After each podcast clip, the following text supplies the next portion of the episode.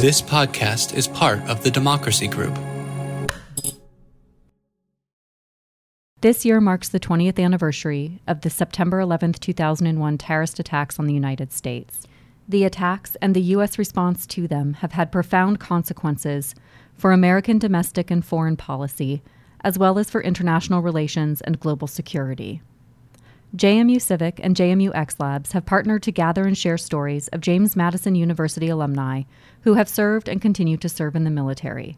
If you have a story to contribute for our 9 11 at 20 series, please email civic at jmu.edu.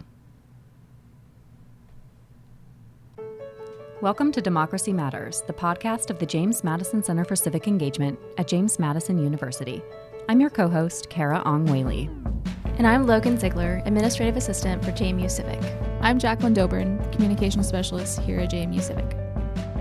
This is Abe Goldberg, Director of JMU Civic and faculty member in the Department of Political Science. In this episode, we have a conversation with Mr. Terry Kessler, who attended James Madison University and received his bachelor's degree in social work. He commissioned through the ROTC as a medical service officer in 2003. He was also a member of the Virginia Army National Guard from 1997 to 2003. Terry completed two tours to Iraq in support of Operation Iraqi Freedom in 2005 and 2007 to 2008. He went on to receive his Master's of Social Work degree from Fayetteville State University and currently works with the Department of Veteran Affairs in Martinsburg, West Virginia, with veterans as a licensed certified social worker. We hope you enjoy the conversation and invite you to engage with us on social media at JMU Civic on Twitter and Facebook and at JMU Dukes Vote on Instagram.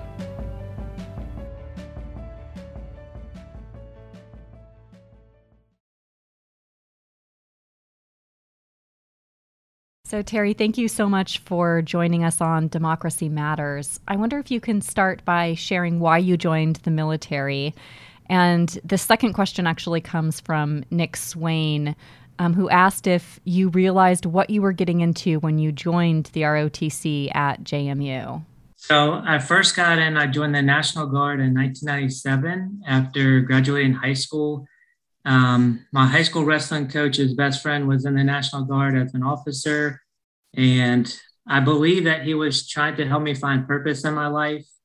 Uh, had a tree uh, almost kill me in a freak accident in 1995, and um, he was like a, a, dad to me. And so I think he was just trying to f- help me find purpose. And also, you know, growing up as a, a, little boy, I liked the army, and I had a granddad that served in the army, um, and my stepdad served in the army. So um, they said, you know, join, you can make money on the weekends and run around in the woods. So went ahead and joined the National Guard um, in 1997. And then um, I went to uh, JMU in 2001. And when I first got there, I was uh, actually doing a business school at first. And then just on campus, I saw um, some guys in uh, uniforms and uh, found out that they were in RTC.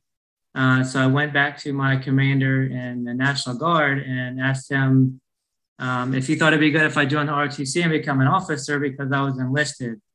And he said, honestly, you are a, a timid, timid guy, and you don't have this like command presence, but uh, you do have a lot of determination. Um, so you could give it a try. And so I ended up joining ROTC at JMU, and then I found out they had the uh, Ranger Group, which was a elite uh, group there with ROTC with more intense training. And I found out some of them were also doing what's called SMP or simultaneous, simultaneous uh, membership program, where they were in ROTC and in the National Guard. So I joined that group as well at ROTC. Um, so I guess just joining the military was at first was just uh, what I wanted to do as a little kid, and then uh, joined the National Guard, and then joined ROTC, and then I became an officer. Uh, so when I did started uh, ROTC at JMU, I didn't know what I was getting into. As I said, I was just you know uh, enlisted. I was going to become an officer, and I didn't know exactly what that was going to entail. I knew that uh, my officers in the guard you know, kind of did their own separate thing from the enlisted, but they gave orders. Um, and you kind of followed them. So I was more of a, uh, a follower then. I knew it was going to be a, a hard change for me, but uh, overall, uh, it really defined who I was and my experiences, also serving uh, and building confidence sort of in myself over time and my ex- overall experience in the military. With the 20th anniversary of 9 11 coming up, we were wondering where you were on September 11th, 2001, and what do you remember about how that day changed you?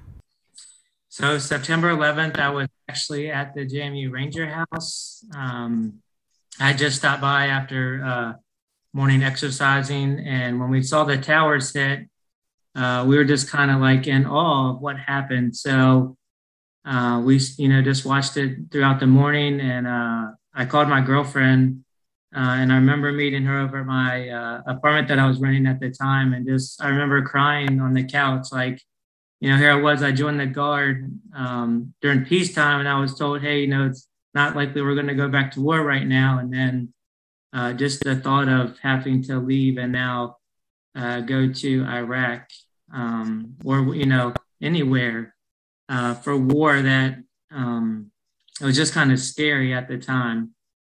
I wonder if you can share your experiences serving in Operation Iraqi Freedom and how those experiences impacted you. So my experiences in Iraq. So uh, my first duty station was at uh, Fort Stewart, Georgia. I got there in June of uh, 2004 uh, as an officer. And I found out that my unit was just coming back from NTC out in California, the National Training Center and they were going to be deploying in January of 2005. So uh, my first assignment to Iraq was, you know, just six months in getting as an officer. And so I remember um, when we first got to uh, Kuwait, uh, and I'd never been there, and most of my unit had already been, you know, there in 2003 for the invasion. And uh, my company commander uh, asked me to go out into the desert and look at where our route was going to be going up into Iraq. And so I was like, uh, you have other officers here that have been here before, and you want me to go out and see like how we're going to trudge up into Iraq. So um, I actually did it. Um, and that was an accomplishment. But so overall, I served two tours in Iraq. Uh, 2005 was one year, and then 2007 to 2008 uh, for 15 months. So in 2005, um, we were deployed to LSA Anaconda and east just above Baghdad. And then I also we had a, a fleet for logistics element. I was a treatment platoon leader at the time, so we had dental, X-ray, um, and medics.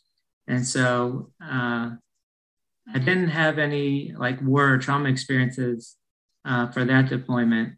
But at, near the end of the deployment, I found out that uh, my three-year-old daughter had uh, was in the hospital and then got diabetes, so I had to come back early from that deployment. And then uh, nearly a, year, a year later, in 2007, we deployed again uh, to Iraq. And so I remember uh, that. So I did come back from Iraq to almost losing my daughter to diabetes. And then a year later, I had uh, to go back to Iraq and I remember my wife asked me, like, why do you want to go back and not stay home? And I said that, you know, what happens if my soldiers get hurt? Uh, so I was dealing with some survivor's guilt um, with losing my dad in 1995 or 1994, excuse me, to a, a, brain aneurysm. So I had some survivors guilt, like, what happens to them because I couldn't save my dad? So I felt like I needed to go back to Iraq. And so that deployment definitely changed me. The 15 months uh, we were in um, Camp Ramadi during the the, sea, the surge, and so we had a lot of mass casualties uh, come to our our aid station. I was actually working um, in the aid station in the OR. Um, you know, just seeing uh, children, you know, U.S. soldiers, Iraqis, you know, everybody hurt, um, and also you know, helping uh, with the morgue. So there's a lot of stuff I saw during that deployment that uh, I never knew I would experience, you know.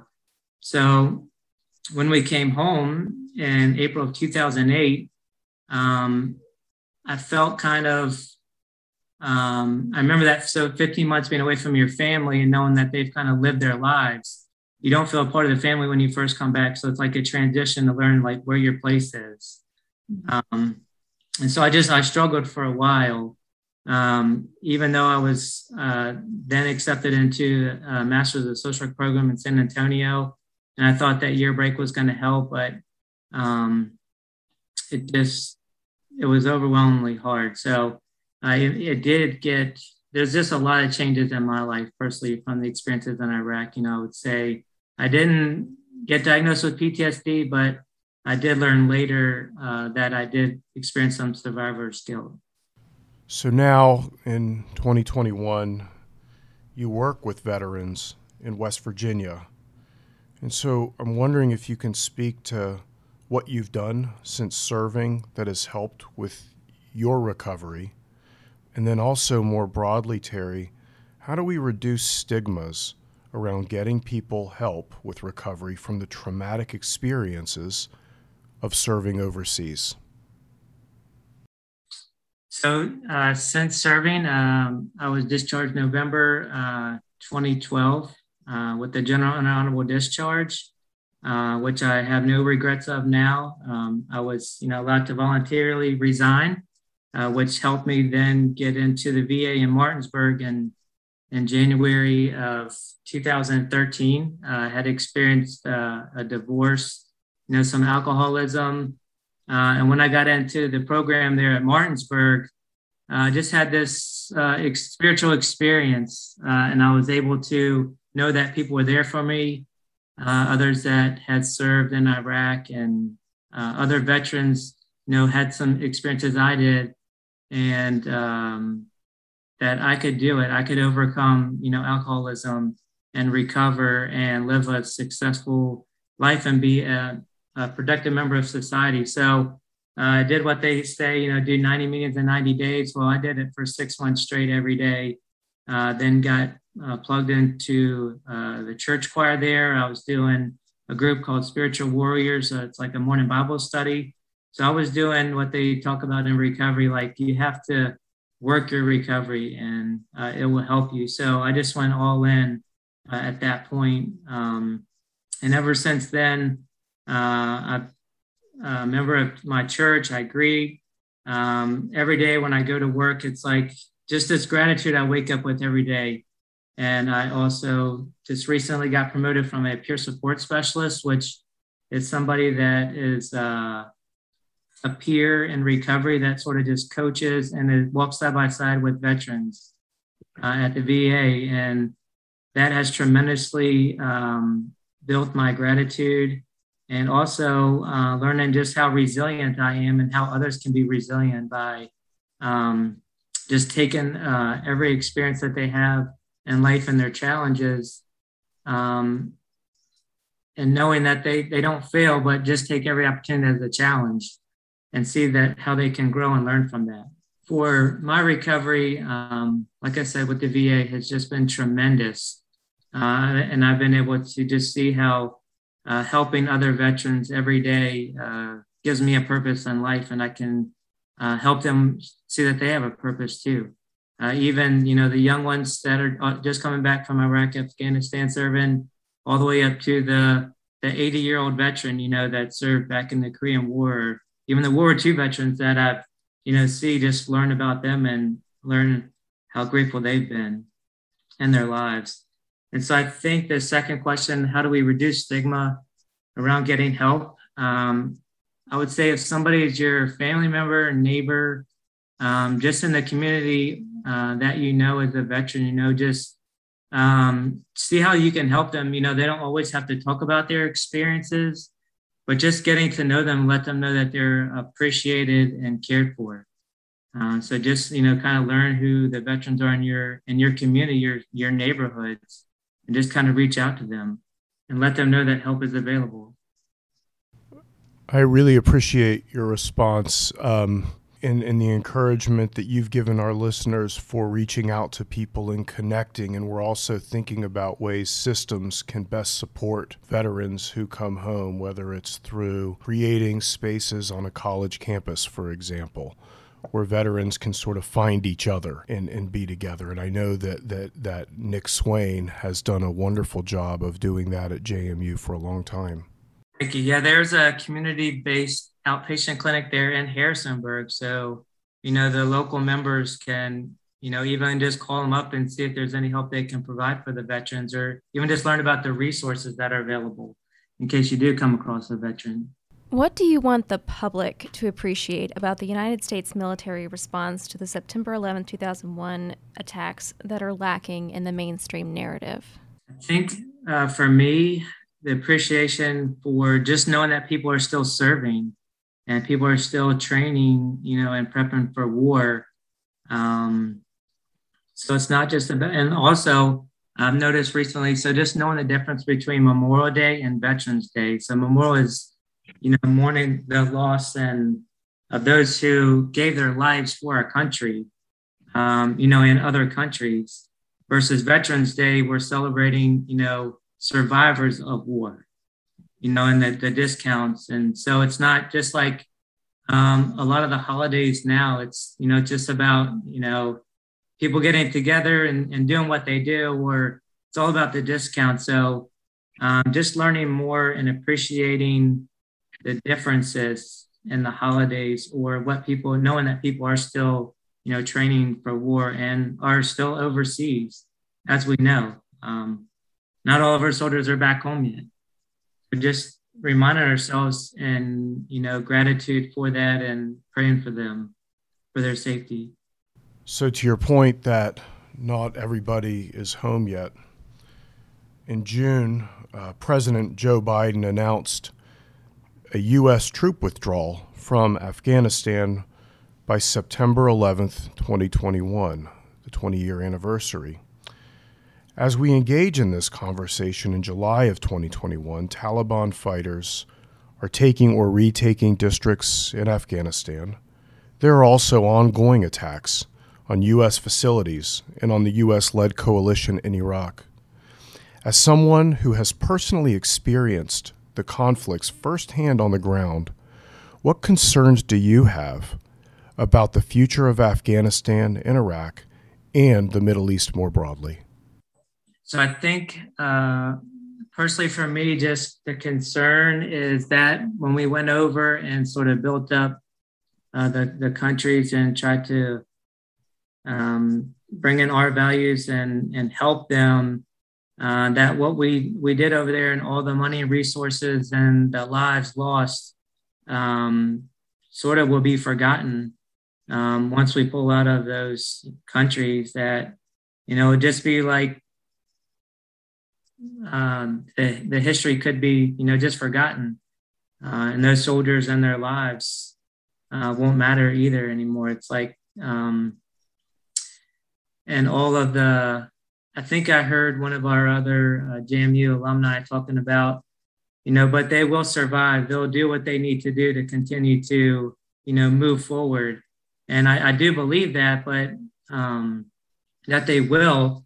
Uh, so I'm not sure what else, you know, we're going to be able to do, you know, personally from here, but, you know, just sort of be there for those people when that does happen. You know, like I said, pray, support, you know how we can continue to support them from abroad. Did you build personal relationships at all with the people that you met in Iraq, locals that you ever think about? Yes, we had two uh, local nationals that, and one of them uh, ran a, a store there that we had at our aid station. Uh, there was actually two of them, and one that used to go out on convoys with us and stuff um, and another one that I can, you know, clearly remember back memories of those guys and things that they had talked about uh, and our presence being there and how much it did help and their concerns. So yeah, I, I think about those two um, every now and then and kind of what they're like today. And actually, um, so let me go back. So actually, both of them are actually living in the United States now. so they did come here after we left. We want to thank you for joining us today. And we know that democracy requires shared sacrifice and gratitude to those who have sacrificed. And we want to thank you personally for the sacrifices you have made. While we recognize the fundamental reality that sacrifice is an unequal burden, what advice do you have for individuals who have not served in the military for how they can contribute to preserving, strengthening, and reimagining democracy? So, for people that uh, have not served in the military and can contribute, um, I think it would be just continuing to uh, learn about what America was built on, our democracy was built on. Um, the Constitution uh, was built on those values, and just going back and you know rereading them and what they stood for, and also contributing wise. So uh, I believe what I said earlier about what organizations in the community, the Wounded Warrior Project, even donating blood, um, volunteering at your uh, local VA medical center, uh, or even um, with the veteran service offices in your local communities. You know, how you can provide to the veterans there, whether it's money, whether it's time, whether it's doing an event in your local area to even recognize um, the veterans' presence there in your local communities. Yeah, so just getting in, involved uh, in those opportunities to serve the veterans and those that are still serving as well. Um, again, you don't have to be in the military to, you know, serve. Just like you don't have to work in a hospital to to help your local nurses, you know, or even in the the healthcare field. But as a, just coming together as a community to strengthen one another, um, I think is you know contributing.